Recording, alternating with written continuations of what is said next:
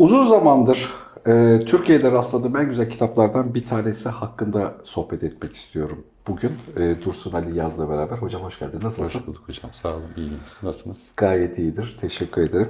E, bu arada Storytel sağ olsun yeni kitaplarla tanışmaya acayip fırsat verebiliyor. Evet. Yani e, kitapçıdan alıp okuma için listede sıra beklerken işte dinlemek daha kolayımıza geliyor birçok alanda.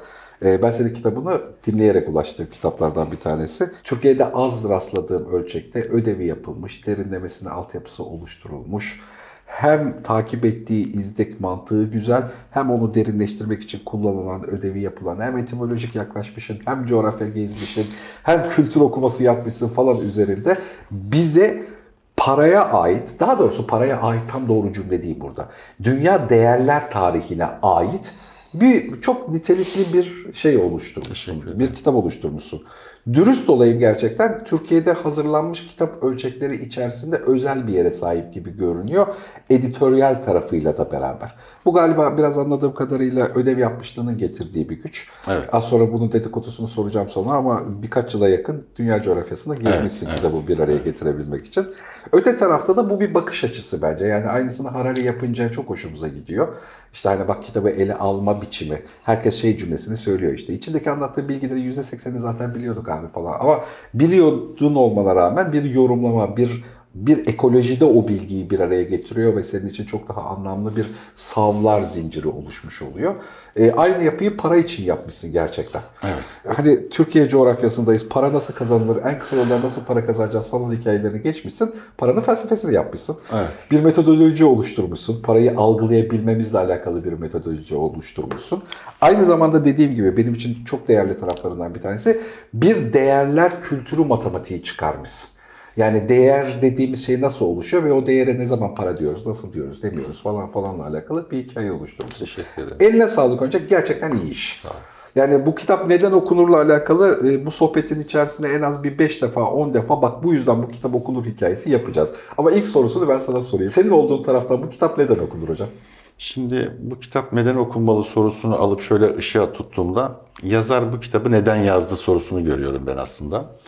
Sanıldığın aksine e, yazarların çoğu bildiklerini değil öğrenmek istediklerini yazar. Ne kadar derine inebildiyse yazar, ne kadar uzun vadeli çalışabildiyse, soluğu ne kadar uzun yettiyse kitaplarda o kadar biraz derinliği e, yüksek oluyor.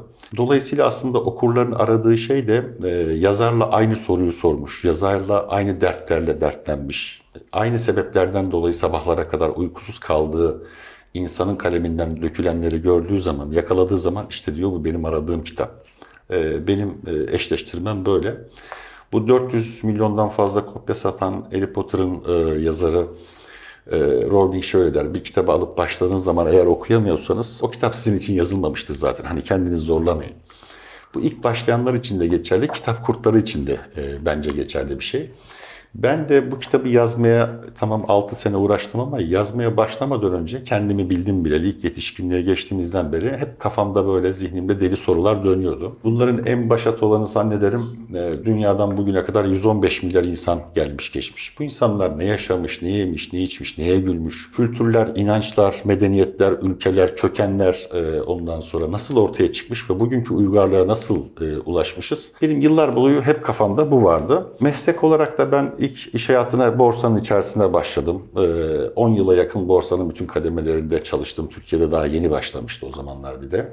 Arkasından muhasebe denetim derken, danışmanlık derken kendi arayışım, e, fikirsel arayışım hep e, uygarlık tarihi, insanın e, yolculuğu anlamında oldu. Ama aynı zamanda da günlük hayatımda sürekli çalışan birisi olduğum için paranın etrafında daha doğrusu çalışan birisi olduğum için yıllar sonra hiç istemeden, hiç e, planlamadan kendinden doğaçlama böyle bir e, eser fikri çalışması ortaya çıktı. Zaten kendi kendine yazarken şekillendi aslında. Yani illa altı forma ayıracağız parayı, şunlar şunlar olacak gibi değil de o çalışma sürecinde e, ortaya çıktı ama teşekkür ederim güzel övgüler için. Bu işte Strabon'la başlayan diyelim hani bizim okumalarımız en son 30 yılın düşüncesi, araştırması sonunda ve 6 yıllık e, yazım süreci sonunda e, bizi buraya açık beyinle 6 yıl, 6 yıl sürdü mü ya? 6 yıl sürdü.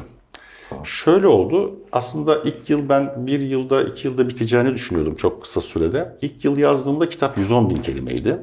İkinci yıl araştırmaya, yazmaya, dünyayı gezmeye, ondan sonra para harcamaya diyelim aslında devam ettik. İkinci yıl sonunda örnek veriyorum 100 bin kelimeye düştü. Yazıyorum bu arada. Üçüncü yıl araştırmaya, düşünmeye, tartışmaya, yazmaya devam ettik. 90 bin kelimeye düştü ve bu arada herkes yazdığımı gördükçe dışarıdan arkadaşlarım, ailem ama kitap bittikçe 200 bin kelime oldu. Yani ansiklopedi yazıyorsun. Halbuki e, hani kısa yazmak daha uzun sürer ya. Nihayet 5. yılın sonunda kitap 70 bin kelimeye indi ve artık biz dedik ki artık yazardan çıksın. Çünkü e, beni de para kitabını e, yazmama rağmen maddi manevi e, bitirmişti iyice. E, en son elimden çıktı. Güzelmiş. Yani editörel anlamda da gerçekten düzgün çalışılmış arka tarafta. Editör arkadaşımız kimdi? Burcu Mercan. Burcu Evet, ismini de almış olalım Evet. aradan geçsin. Güzel bir elemeği varmış gibi Evet. görünüyor. Biz e, bir şey yazma ya da bilgi üretme ya da nitelikli bilgileri bir araya getirme ile alakalı hikayede hala sektörleşemiş ülkelerden bir tanesiyiz. Yani iyi bir fikri ayırt edebilecek yapılara ihtiyaç var. Kurumsal yapılar hatta. Kurumsal yapılara ihtiyaç var. Yani iyi bir fikri fark edip ona yatırım yapması gerekiyor birilerinin. Hep kişinin kendisinden yüksek yetenek, yüksek motivasyon, yüksek bir fedakarlık bekleniyor arka tarafta. Yani kişi kendisi bir şey yapmalı ve tek başına her şeyi akıl edip yapmalıymış gibi Kesinlikle. görünüyor. E, bunun sektörleşmesiyle oluşabilecek şeylerden bir tanesi nitelikli bir bilgi kültürünün, bilgi aktarım kültürünün oluyor olması. Senin hikayende bunun örneği aslında. Yani Evet. kişisel olarak bir sürü şeyi riske ederek bir şey yapmak zorunda Kesinlikle. Yani en başta sağlığınız, zamanınız, e, belki başka e, edinimlerden, belki başka kazanımlarınızdan e, ciddi fedakarlık yapmanız gerekiyor. Bunu en son birkaç ay önce Besim Dellaloğlu hocanın bir kitabı çıktı. Onun ön sözünde tabii o Fransa'da falan çalıştığı için, yurt dışında ders verdiği için e, onu görerek aynı tam bu konuya değinmiş girişinde kitabın. Türkiye'de diyor her şeyi yazar kendisi yapmak zorunda kalıyor diyor. Şimdi bu şeye kadar yansıyor. Türkiye'de hep kitaplar pahalı der ya e, arkadaşlarımız, öğrencilerimiz. E, Çünkü hani o konulara girmeyelim ama haksız değiller. E, Bu kitabın pahalı olduğundan değil, alım gücünün düşük olduğundan e, maalesef kaynaklanan bir şey. İşte paranın ne olduğunu anlamak bile aslında bu noktada bize fayda sağlıyor. Aslında kitapların fiyatı dediğiniz şey e, kağıt parası, matbaa parasıdır. Yani burada ne yazara doğru düzgün Ve- bir yayın evine bir bestseller Trajik olarak hatta dağıtımcı parasıdır. Belki de, Kitabın evet, önemli evet, bir kısmı da evet, yani maalesef, dağıtımcı maalesef. parasıdır ne yazık ki. Yani e, o da tabii ki parayı hak ediyor. Başka bir şey de e, mevzuda. Cem Yılmaz mı bunun geyini yapıyordu? Yani adam işte sen 6 yıl oturdu, uğraştı, çalıştı, didildi, saatlerini harcadı falan 30 lira verip alıyorsun adamı. Evet, evet, evet, Yani evet. hani 30 lira veriyorsun gerçekten hani Evet. başı sonu bu oluyor.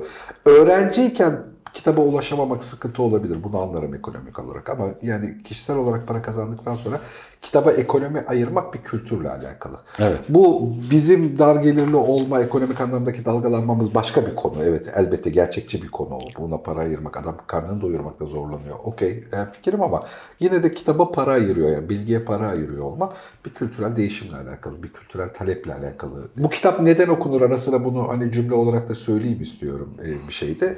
E, iyi tespit ettiğim şeylerden bir tanesi iyi bir fikre sahip olmak, çok çalışmış olmak, edebi anlamda güzel bir dile sahip olmak iyi. Ama bunun ötesinde bir şey daha var. Bu hikayeyi bana anlatırken, özellikle proje kitapları için söylüyorum. Türkiye'de çok sıklıkla rastladığım önemli triklerden bir tanesi montajını, kurgusunu doğru yapamama sorunu. Fikri iyi, ödev yapılmış, ondan sonra dilsel anlamda çalışmış, çabalamış ama bana bir konuyu anlatırken şeyden bahsetmiyorum, edebiyattan bahsetmiyorum Evet. yani. Kurgu dışı çalışmaların içerisinde yani bu tarz kitapların içerisinde bir fikir var. Fikrin bir hikayesi var, bana aktarılması gerekiyor ve bu aktarma ya çok teknik kalabiliyor ya çok, çok teknotik kalabiliyor. Ya işte benim çok fazla şeyle alakalı hazır bulunmuşluğuma yüklenmek zorunda kalıyor. Yani bu kitabı okumadan önce şu 8 kitabı oku ama yuh yani tamam akademik olarak bir çalışma yapacaksan böyle de. Yani ben ritmik olarak gündemi takip ediyorum ve belli konularda ilgim var. İlgiyle alakalı bu kitabı okumadan önce okunması gereken 8 kitap matematiğiyle bir şey tüketmek doğru değil. Bana o bilgiyi de bir ön hazırlık olarak kendi kitabın içerisinde yedirerek doğru verebiliyor olmanın, beni sıkmadan, yönlendirerek, doğru kaydırarak, benim zaman izdikimi bozmadan bir şey okurken kolay takip edebileceğim bir proje ya da e, yapıda bunları bir araya getirmek bir teknik bir süreç Ve bu teknik süreç Türkiye'de çok az tamamlanabiliyor. Bu bunun tamamlandığı kitaplardan bir tanesi. Fikrin, bilginin ve çalışmanın ötesinde bunun da üzerinde tamamlanmış olduğunu görmek beni çok heyecanlandırmıştı. Aa ne kadar kolay takip edebiliyorsun. Aa ne kadar çok eğlenceli bilgi var. Hayret duygusu sıklıkla karşına çıkıyor. Hani yeni bir şey öğreniyorsun. Öğrendiğin birçok şeyi birbirine tamamlıyorsun en eğlencelisi. Evet, o. evet. Hani aa bu bu yüzdenmiş. Bazılarını ileride veriyorum. İleride mesela veriyor mahsus. falan e, şeyin içerisinde. E, Bu kitap neden okunur? Bu kitap bu konuyla alakalı da hazırlığı düzgün yapılmış. O yüzden okunur. Ara ara böyle periyotlarını atayım Teşekkür istedim. ederim. Şeyde. E, ne kadar yıl dünyayı gezdiğini biliyorum. E, bir tek Çin'e gitmedin galiba değil mi? Öyle bir Evet, şey özellikle vardı. o taraflara biraz e, tedirgin olduğum için Hindistan ve Çin'e de gitmem gerekiyordu. E, daha doğrusu kitapta şöyle, kitabı yazmayı düşünmeden önce kendimi bildim bileli bu insanlık bugüne nasıl geldi sorusunu cevaplamak için biliyorsunuz farklı disiplinlerden beslenmen lazım. Tarihten, coğrafyadan, iktisattan, işletmeden, antropolojiden, edebiyattan farklı disiplinlere yıllar boyu hep başvurdum. Hep farklı insanları dinlemeye çalıştım. Ee, bu ister istemez bu kitabın oluşumunda da multidisipliner bir kitap. Yani farklı disiplinlerden faydalanmış bir kitap ortaya çıkarttı. Ben şunu şöyle değerlendiriyorum aslında okuyucunun, heyecanlanan okuyucuyu, mutlu olan okuyucuyu. İnsanlarımızın, hepimizin, gençlerin de tatmin e, seviyesi biraz yükseldi. E, özellikle kitap okuyucusunun da. Ee, mesela sadece edebiyat alanında bir kitap veya matematik alanında, biyoloji alanında ne bileyim herhangi bir kitap yazıldığı zaman tek bir disiplinden, tek bir kaynaktan beslenerek yazılıyor. Kitap çıktığı zaman tabii ki sancılı bir süreç ne kadar e, ne olursa olsun. Yazar hep bunu bir doğum olarak söyler ya, tek doğumda tek çocuk oluyor. Multidisipliner kitapta ise 4-5 bilimden birden faydalanıyorsunuz. Tek doğumda 4 çocuğunuz oluyor. E, 4 çocuk tabii daha şenlik diyelim, daha büyük bir zenginlik. Okuyucunun keyfine giden yer burası. Hatta zannediyorum yavaş yavaş özellikle sosyal bilimler alanında edebiyat dersi bir e, biyoloji dersi yanında e, daha böyle multidisipliner dersler de herhalde ya konuyor ya konmaya e, çalışacaktır. Çünkü talep buraya gidiyor. Her şeye çok hızlı ulaşabilmenin verdiği bir şey çok çabuk da tüketebilmek anlamına geliyor. Bunlardan bir tanesi de e, coğrafyaydı dediğiniz gibi. Ben bunu ilk Lidya parası Aa, burada Anadolu'daymış diye e, merak edip oraya gittiğim zaman Lidya'dan sadece bir e, ne bileyim e, Lidya medeniyetinden bize işte birkaç sütun 3-5 tane bina kalmış olmasına rağmen o meşhur Sart çayı mesela kurumuş. Hiçbir şey yok altında ama e, o kadar büyülenmiştim ki olay şuydu. Orada oturup ders çalışıyordum işte kitaba çalışıyordum veya işte İngilizlerin paraya, para sistemine, kağıt para sistemine olan etkisini incelerken Londra Merkez Bankası'nda mesela saatlerce oturup işte iki tane bavul içi kitap dolu bir de tekerleği parçalanmış sürte sürte ondan sonra o mesela birçok insanların beğendiği cümlelerime bakıyorum paylaştığı işte Storytel'in altına yazdıkları ya da e, kitap yurdu gibi sitelerin altına. Hep çok aşırı eziyet çektiğim e, tamam mı aslında hani oturup böyle keyifle o filmlerdeki gibi yazdığın cümleler değil de üç boyutlu olarak e, kendi yazmaya çalıştığın, kendi vermeye çalıştığın mesajı verebildiğim boyutu merak ediyorlar. O belki de Rowling'in biraz önce evet sizin için yazılmış kitap bu e, esprisi olur. Yani yoksa kitabı 400 milyondan fazla satmazdı yani. E, güzel bir şey yakalamış gibi geliyor bana. Bunu mesela ilginç bir hikayesi var. Biliyorsunuz Maxim Gorki çocukluğunda bir fırıncıda çıraklık yaptığı dönemde eline Tolstoy'un hikayelerinden bir tanesi geçiyor.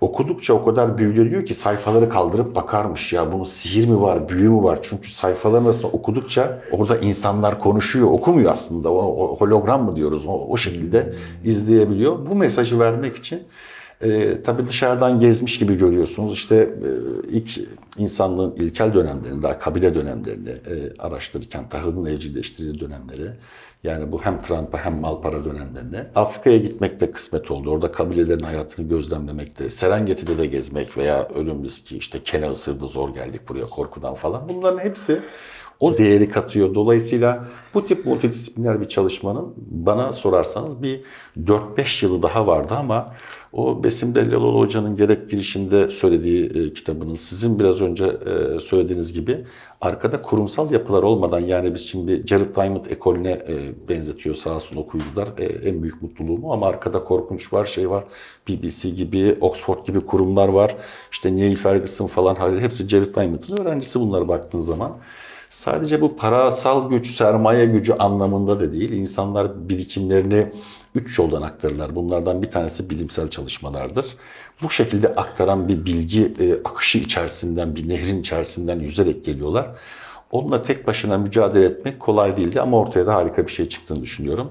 Ama sonuçta hepsi benim kendi bilgilenme, kendi merak ettiğim e, ihtiyaçtan ortaya çıkmıştı.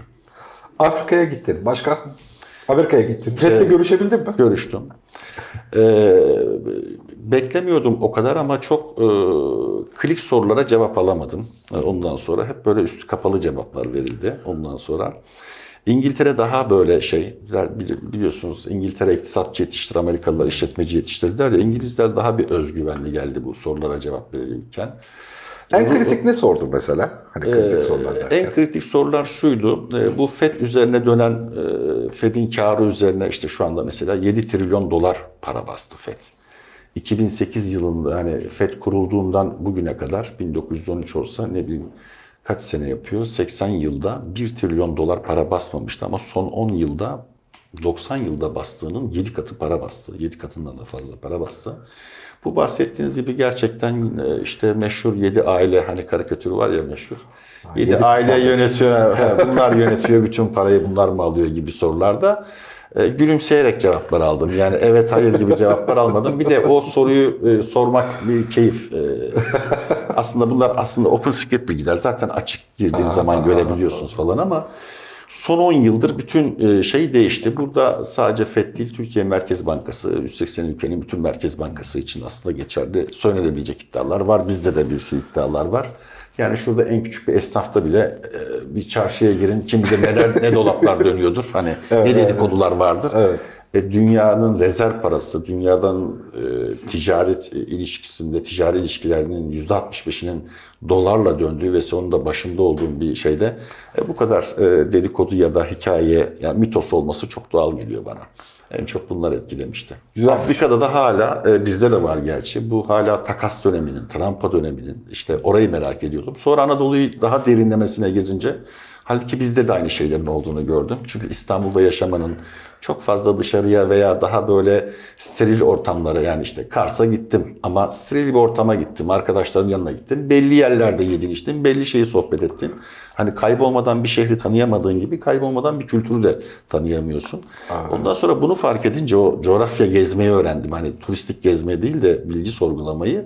Sonra çat kapı herhangi bir teyzeyi yakalayınca konuşunca asıl o bilgilenmeyi e, orada gördüm asıl feraseti. Ben de bu Her şey profesörlerde değilmiş hocam.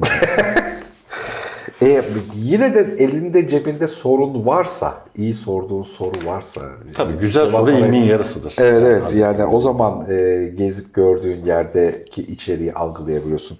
Elinde soru yoksa dünyayı gez. Kesinlikle hiçbir anlamı yok. Ee, Ben şey burada kendi kendimi yetiştirme sürecinde bu bilgiyi hani sizin de bilgi obezine maruz kalıyoruz diye e, düşündüğünüz, tartıştığınız e, konuya bu bilgilenme sürecini ben şöyle bir piramite benzetiyorum hocam. Alt tarafını literal bilgi dediğimiz tamamen e, akademilerin içerisinde üretilen bilgi. Bu tür kitapları e, benimle aynı soruyu soran insanların bu tür kitapları demeyelim de yani insanlık bugüne nasıl geldi, neler yaşadı?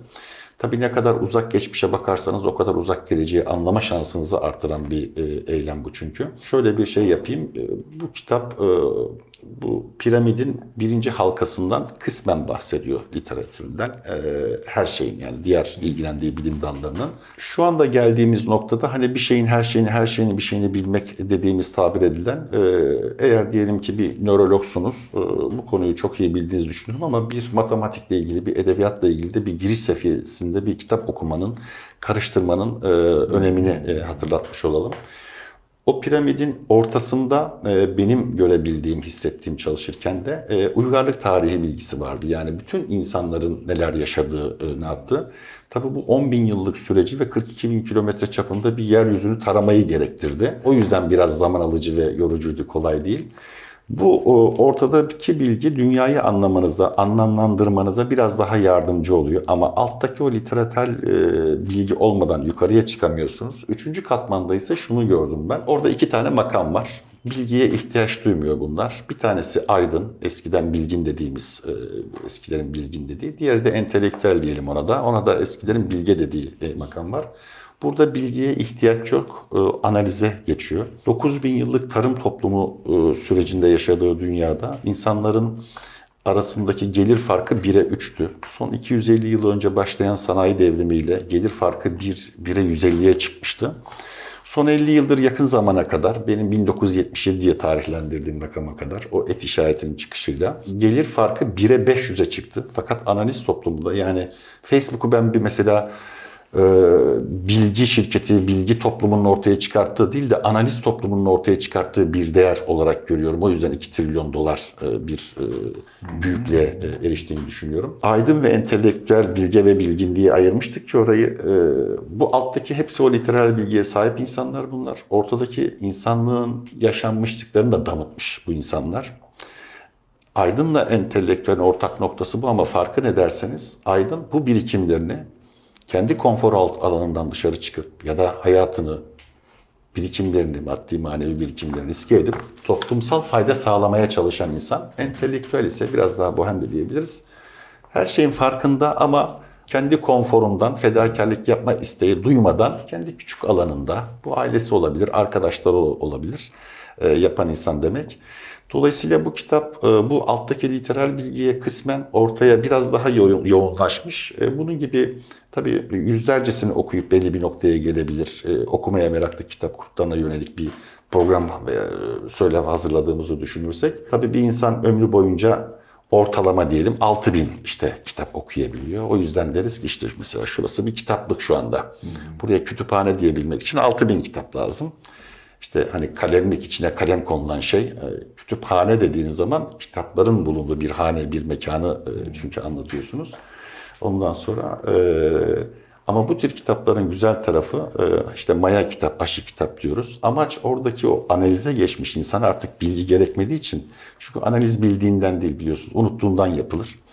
Unuttuğun bilgilerle ancak analize geçersin. Yani bilgi boyutunda olsa e, ya teknokrat ya da olur. operatör evet, e, konumunda kalırsın. E, bu aşı kitapların da en büyük faydası bana gelen feedbacklerden de anladığım işte bir elma bahçeniz olduğunu düşünün. Harika elmalarınız var ama sadece elma var. Bu kitapların faydası sizdeki o bilgiyi aşılayarak elma ağaçlarından bir tanesini kiraza, bir tanesini armuta, bir tanesini işte ne bileyim vişneye benzetip sizin bahçenizin meyve bahçesine dönüştürüp, evet, evet. e, Enteresan. dönüştürebiliyor.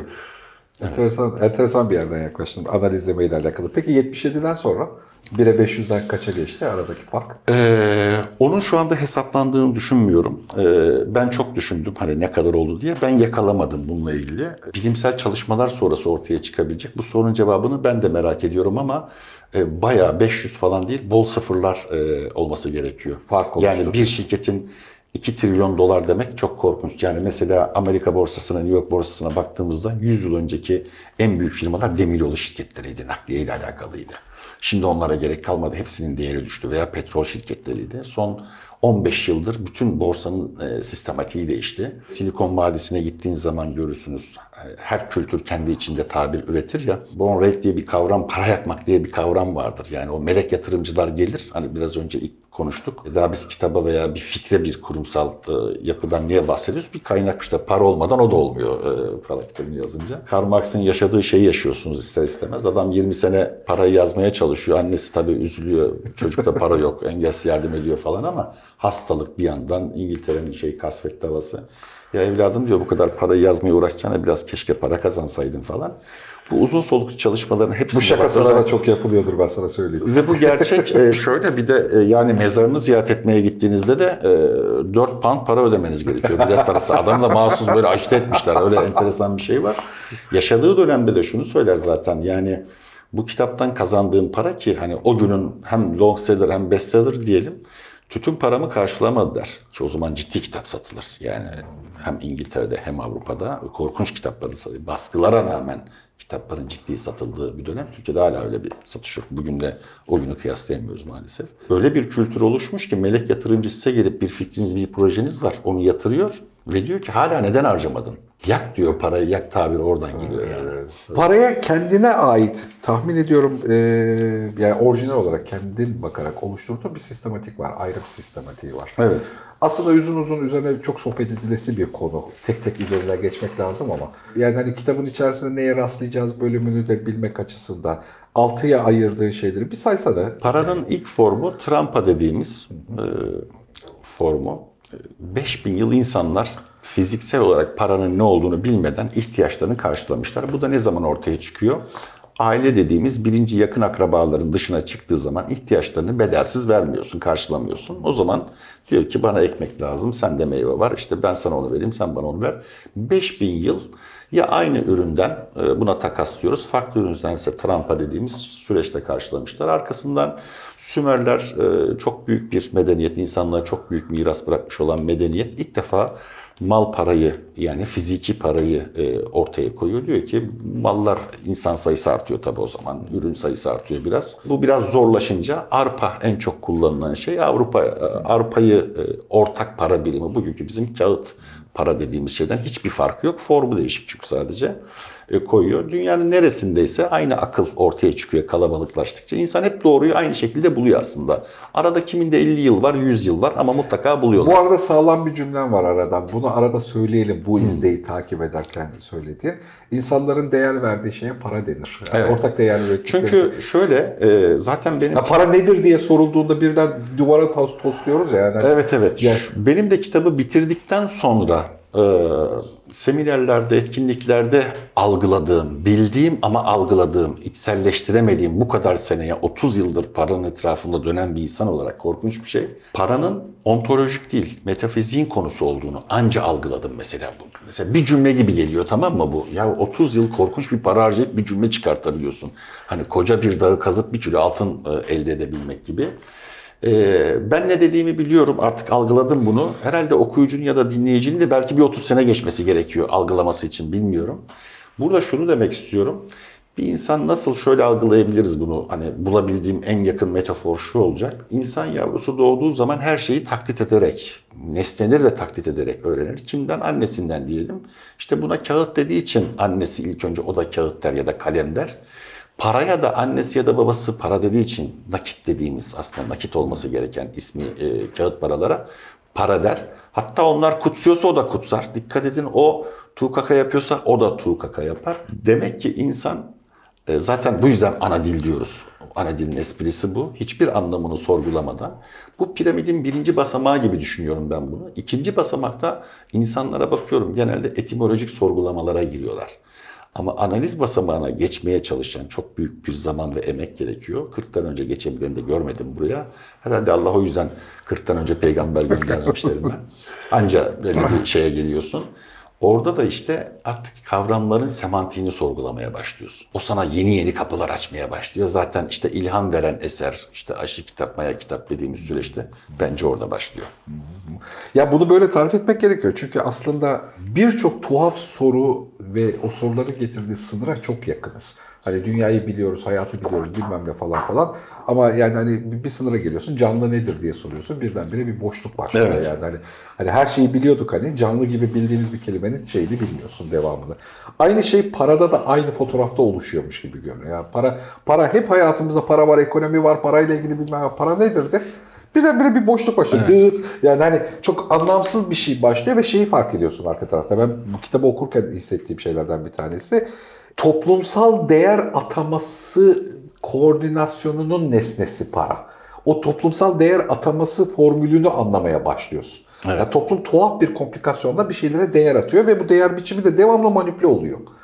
Yani hani ona altın demişiz Zaten ama bu kitabı dönüşecekse senin soruların da dönüşecek Mustafa abi. Müthiş şeylerim var. Evet, beni sürekli beynimi çalışmaya iten, not aldıran. teşekkür ederim de yani Soruna girirken çok yoruluyorum çünkü de o yüzden bu sefer de ben araya gireyim dedim. gir gir. Eyvallah. Şey, En azından şunu tam mesajı vereyim. Biraz Ha. önce yine dağıttım kafamda çok şey geldiği için. Ee, bir kere cebimizdeki kağıt paralar ya da bozuk paralar para değil. Ee, mesela biz tarihte de aynısı hata yapıyoruz. Tarih profesörü deyince T-A-R-İ-H kelimesini kullanıyoruz. Bugün hangi tarihteyiz de aynı şeyi kullanıyoruz. Ama işte zenginleşirse dilin birinde date diyorsun, birinde history diyebiliyorsun. Kitapta da aynısını yapıyoruz. Yani kitap demek ders kitabına da ders kitabı diyoruz. Ee, adam 40 yıl düşünmüş, bir tane roman yazmış ya da bir tane düşünce kitabı yazmış, ona da kitap diyoruz. Veya literatür kitaplarını ayırmıyoruz. Dünya işte şey diye ayırıyor ya. İşte kitaplı kütüphane dediğin şey nasıl geçiyor format gibi. Para ontolojik olmaması demek şu demek. Nakiti e, zaten bunu fark edebildiğim için bir farklı bir değer sistemi orada olduğunu e, hissetmeye başladığım için orayı sorguladım. Nakiti de kapsayan, bozuk parayı da kapsayan ama senin bankadaki kredibiliteni de kapsayan veya sokaktaki kredibiliteni veya bir ülkeysen Birleşmiş Milletler'deki itibarını da kapsayan bambaşka bir olguymuş. O yüzden bunun devamında başarabilirsem, becerebilirsem servet e, olacak. Onun devamında devlet olacak. Ben de anca o zaman anlama yolculuğunda e, birkaç mesafe, birkaç basamak daha çıkacağım. Çıktıkça belki üçü bitince bir şeyleri e, anlamış olacağım. Para en çok insanların dikkatini çeken, en çok e, heveslendiren, böyle dikkatini e, celbeden bir konu. Ama aslında hiçbir şey değil. Şöyle bir basit örnekte yine e, onun sebebini söylemeye çalışayım. Türkiye'nin 25 milyar dolar TL karşılığında bastığı para var e, şu anda. Pandemide herkes olduğu gibi bizim devletimizde bastı biraz para.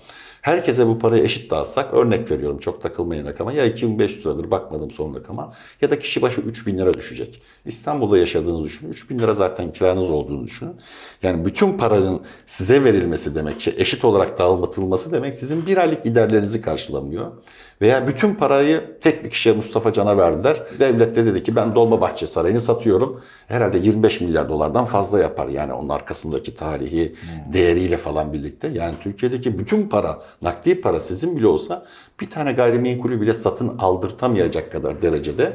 Ama başka bir programda inşallah konuşacağız. Asıl para aslında parasal anlamda paraya en yakın e, olgu e, paranın altıncı formu olan e, iktisatçıların banka parası ya da e, kaydi para dediği sanal para.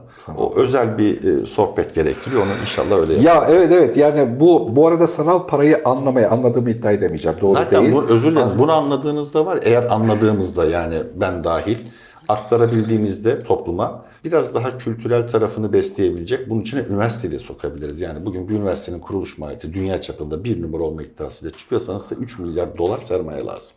Çok net, basit. 20 sene sonra birinci oluyorsunuz. Bu kadar basit. Veya ilk üçe giriyorsunuz. Zor bir şey değil. Yani hani Mars'a gitmiyorsunuz. Belli matematiği. Eğer sanal parayı iyi kurgularsak... Reklamcı olmamdan galiba. Ee, Efendim? şimdi reklamcı olmaktan geliyor sanırım. Şimdi bu söylediğin, buradaki kullandığın dil de az sonra bir atıfta bulunacağım. Kitabın içindeki kullandığın dil çok hoşuma gidiyor benim. Öyle mi? Hani bu berraklıkla bakıyorum. Bak bu parayı buna böyle yatıracaksın. Bu, bu, bu sistematiği kollarsan bu sonuca varır. Soyut disiplinlerde yani sosyal disiplinlerde, soyut disiplinlerde bu netlikten çok uzaklaşıyoruz ya. Uzaklaşmamızın akademik nedenleri var çok anlıyorum ama yine de böyle netliklerle ara sıra ka- karikatürize etmek konuyu çok işimizi kolaylaştırıyor. Ve bundan kaçıyor olma. Yani doğru söylüyorsun gerçekten. Türkiye ile alakalı konuşulacak şey eğitimde öyle mi yapacağız böyle mi yapacağız değil. Türkiye'de eğitim ayırdı bütçeyle alakalı. Japonya %20 ayırıyor sen %3 ayırıyorsun. Aradaki fark da sonucu belirliyor. Bu konuyu bu gerçeklikle konuşmak lazım. Sonra entelektüel anlamda hocalarımız şöyle olsun, okullar böyle olsun, çocuklarımıza eğitimde şunu, Finlandiya modelini bilmem neyi falan falan konuşalım arka tarafta ama bariz bir, bir, bir pratik gerçekliği var. Hazır girdim sözünü ne olur kaldığın yerde unutma şeyde. Aynı şeyi kitabın içerisinde hani ekonomik olarak iyi duruma nasıl geçeceğiz abi? Kişisel anlamdaki sorusu para kazanacağız, nasıl kazanacağız? Devlet anlamındaki sorun da Türkiye olarak ekonomik problemlerimizi nasıl aşacağız sorusuyla alakalı. Çok sistematik üç yerde bunu anlattığını fark ediyorum hani e, şeyde. Bence çok iyi bir önerme vermişsin konuyla alakalı. Pratikte bir önerme vermişsin ve çok gerçekçi, kaçınılmaz, bilimle uğraşan hemen herkesin zaruriyetle gitmesi gereken önerme. Bu önermeyi basitleştiremediğimiz için de hikayede devamlı kaçındığımız bir şey. Yani devamlı işte yok dolara para yatıracağız, hayır yapmayacağız, yatırıma yapacağız, bilmem ne yapacağız, eğitim yapacağız konuşuyoruz. Hayır arkadaş yapılacak belli. Ekolojik olarak tüm fikirleri açık bir ortam organize etmek zorundasın. Bu ortamda felsefi bakış açılarının üremesine müsaade etmelisin. Kısıt olmamalı. Buradan bilgi üremeli. Bilgiden teknoloji üremeli. Teknolojiden ürün üremeli. Üründen para geliyor zaten. Üründen zaten bu döngü kendinde tamamlanıyor. Bir değişken daha var. Bunu da belirliyorsun. Bu havuz iyi bir adalet sistemiyle de korunmalı. Mutlaka. Yapısal olarak yani hani insanların dengeli ve adil olduğunu düşündükleri bir formülde de korunmalı. Bunu yapan her ülke ekonomik olarak iyi duruma gelmiş. Örnekleriyle göstermişsin içeride. Evet. Yılı, tarihi, coğrafyası, ırkı, cinsi değişmeden. Yani e, yani yani istediği gibi değişebilir özür dilerim yanlış Evet, söyledim. Yani hani Çin'de de bunu uyguladıklarında o dönemde olmuş. İslamiyet'in belli bir dönemde uyguladıklarında Kore'de olmuş. olsan oluyor. Birisi yukarıda, biri aşağıda. Bu aşağıda kadar, bu hani kadar hep- basit. hepsiyle oluyor. Sistem bununla alakalı bir sistem. Bunun üzerindeki konuştuklarımız arada ölçeği, etkin olma ölçeği çok daha küçük ölçekler. Evet. Yani asıl formül bununla alakalı. Evet, o yüzden onu kitabın ortasına sürpriz gibi içine e, uygarlık döngüsü ve ilkellik döngüsü dedim. Altı çarktan oluşuyor. Bir tanesi çalışmadığı zaman sistemin çalışmadığını e, Evet. düşünün. Türkiye özel sektör ve devletiyle 500 milyar dolar borcu olan bir devlet şu anda. Mesela bırakın doğalgazı Çamlıca'nın altında altın çıktığını düşünelim. Tamamen iki Çamlıca'nın altı da altınmış. E, o altı çarktan para problemini çözmüş oluyorsunuz. Bunun aynısını Portekiz ve İspanya yaşadı. Yılda 200 ton altını getirdiler Amerika'dan. Hiçbir şey olmadı. Bugün hala Amerika vizesi alıyorlarsa mutlu oluyorlar. Çünkü o arkadaki o bahsettiğimiz değerler zincirini algılayamamışlardı. Çünkü zaten işte para dediğimiz şey paranın kendisiyle ilgili ya da altınla ilgili bir şey değil. Değil. Değerleri oku- e, düzenleyebilmekle alakalı ve değerler dediğimiz şey aslında çocuk eğitiminden kadın eşitsizliğine kadar giden tonlarca matematiği kendi içinde barındırıyor. O yüzden o ara başlıklar hep var gibi. Yani kitabı bütünsel Evet. olarak bakıp tamamladıktan sonra birisi mesela ilk bakışta işte Tanrıçalar dönemi diyor. Allah Allah ne alakası var diyor. Bütününü okuduğu zaman aa diyor olmadan olmuyormuş. Yani kadınlar doğum yapmaktan vazgeçti diyelim anlaştılar. E, Dünyada insan kalmıyor 50 yıl sonra mesela. Bu kadar basit. Yani o olmayacak da ne olacak kitapta? Bu arada çok sevdiğim bir şey daha yapmışsın e, hikayede. Yani etimoloji ve terminoloji hep bir derttir. Hani bizde önemli de bir hikayedir.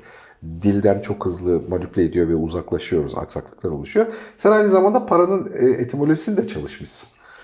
Yani hani arka tarafta kitabın içerisinde ara ara rastladığımız... Şunu fark ettim çalışırken aslında öyle bir niyetim yoktu e, Mustafa abi. Birincisi e, deneme metinlerini okuyanlar çok beğeniyordu orayı. Bana da çok basit geliyordu. Allah Allah falan dedim. Ben de çok Baktım, eğlendim. Evet Yani ben herkes de- beğeniyor. Sonra ben de beğenmeye başladım. Herhalde insanın en zayıf tarafı algısıdır deriz ya hani ondan sonra başkaları sevince ben de sevmeye başladım. Ama ben şunu fark ettim. Kelimeler ya ağzımızdan bir ses çıkınca lafız diyoruz. İşte anlamlı bir e, sözcük birimine geldiyse buna kelime diyoruz. Kelime daha spesifik bir şey e, tanımlayınca kavram oradan terime dönüşüyor ya. Abi baktım bu özellikle parayla ilgili yani bugün dolar dediğin, mark dediğin, ondan sonra e, ne var pound dediğin hepsi tartı para döneminden gelen şeyler. Arkasında büyük dinar dediğin dinarius'tan geliyor falan. Hepsi yüzyılların yaşanmışlığını bir elbise gibi o harflere giydirmiş kavrama. Arkada büyük bir mesaj varmış aslında. Hani dinar sadece dinar değil ondan sonra. Bunu fark edince biraz daha ciddi eğilip onu serpiştirebildiğim, yedirebildiğim kadar yani Wall Street diyorsunuz hep eskilerden örnek veriliyor bu tip para şeyinde. İşte e, ne demek? Duvar Caddesi işte. E, caddeye bir duvar örmüşler oraya. Neden? Hollandalı sömürücüler geldiği zaman içeri giremesinler diye. Orası da bugün Dünya Finans Merkezi'nin Kabe'si olmuş. Wall Street deyince ya ne alakası var cadde, duvar falan. Hani anlamsız geliyor ya. En basitini arkadaki bir tarihsel şurada 200 yıllık bir yaşanmışlığı bile sosyolojik elbiseyi giydirince e, Wall Street'e daha farklı bakmaya başlıyorsunuz. O yüzden ben de bunun üzerine eğildim ve çok iyi besledi beni. O yüzden özellikle öğrencilerim e, olduğu dönemde, olduğu zaman onlara hep bir konuyu, bir alanı e, çalışırken e, önce etimolojik kelimenin mutlaka kökenine baksınlar. Arkasından semantik anlamını sorgulayabildikleri kadar sorgulasınlar. Oradan çok derinlemesine besleneceklerini hep hatırlatırım. Malumat, e, bilgi edinme ve anlama bir süreç ya aynı zamanda. Yani işte malumatlarla karşılaşıyor, bilgiye dönüştürüyor ya da anlaşılabilir hale getiriyorsun. Kitapta gerçekten yani hem tarihsel süreciyle yaklaşıyor olman hem de e, derinlemesine felsefi olarak aslında felsefi bir katman kullanmışsın arada. Böyle de yaklaşıyor olman konuyu anlamayla alakalı bizi çok yakın şeye getiriyor. Yani yakın bir sürece getiriyor. Tabii ki bir yerde bırakıyor bizi. Bundan sonrasını da merak ediyorsan daha üzerinde ilgilen ya da e, derinleş e, bir şeyle alakalı. Biraz hani e, son aşamaya gelirken şu soyut paradan arada daha derin bahsederiz dediğimiz paradan azıcık birazcık bahsedelim. Bizim çünkü şimdiki zamanımızı çok belirliyor ya hikayede. Yani bir sürü periyotlarımız var. E, hani böyle çok da uzatmayacağım konuyu. E, Estağfurullah. şeyde Şöyle ama- söyleyeyim. Dünyada son 6000 yıldan beri altın en temel para birimi ya da servetin karşılığıydı ya da paranın yaslandığı dayanak idi. Ne zamana kadar? 1944 yılına kadar. 1944 yılında Amerika 2. Dünya Savaşı'nı kazanması belli olunca tam savaş bitmesine yakın meşhur Bretton Woods Anlaşması'yla dedi ki bundan sonra dünyanın yeni altını dolar. Çünkü bilinen altınların çoğunu zaten kendisi toplamıştı. Savaşa, iki savaşa da büyük savaşa da geç gidip mal satıp para kazanarak. O yüzden Amerika'da efsane bir söz vardır. Savaş iyidir ekonomi için. Çünkü savaşa girmedi. Hep mal sattı.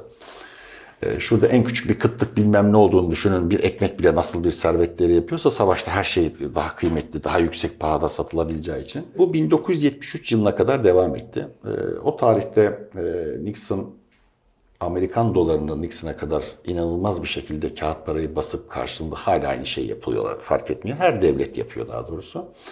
Ee, yapınca Fransa bunu fark etti ve dedi ki atıyorum benim elimde 20 milyar dolar var. O e, 44'teki anlaşmada 35 dolar bir ons altına yani 31 grama falan eşitlenmişti. Bugün o 2000 dolara yaklaştı rakam. Yani doların değeri de ne kadar aslında yıprandı tarihçi olduğu düşündüğün zaman. Yani 1944'teki doların e, alım gücü neredeyse %90'ı kayboldu şu anda. Ee, 73'ten sonra şu oldu. Ee, artık devletler kendi kendilerine altın bir kenara koymadan ya da dolar koymadan para yaratma şansına sahip oldular. Artık basma da demiyoruz buna çünkü tırnak içinde yoktan var ettikleri bir şey oldu. Bunun arkasında da şu var. Bugüne kadar böyle bir devlet sistemi yoktu dünyada. Uygarlık hep nasıl daha iyi yaşayabiliriz?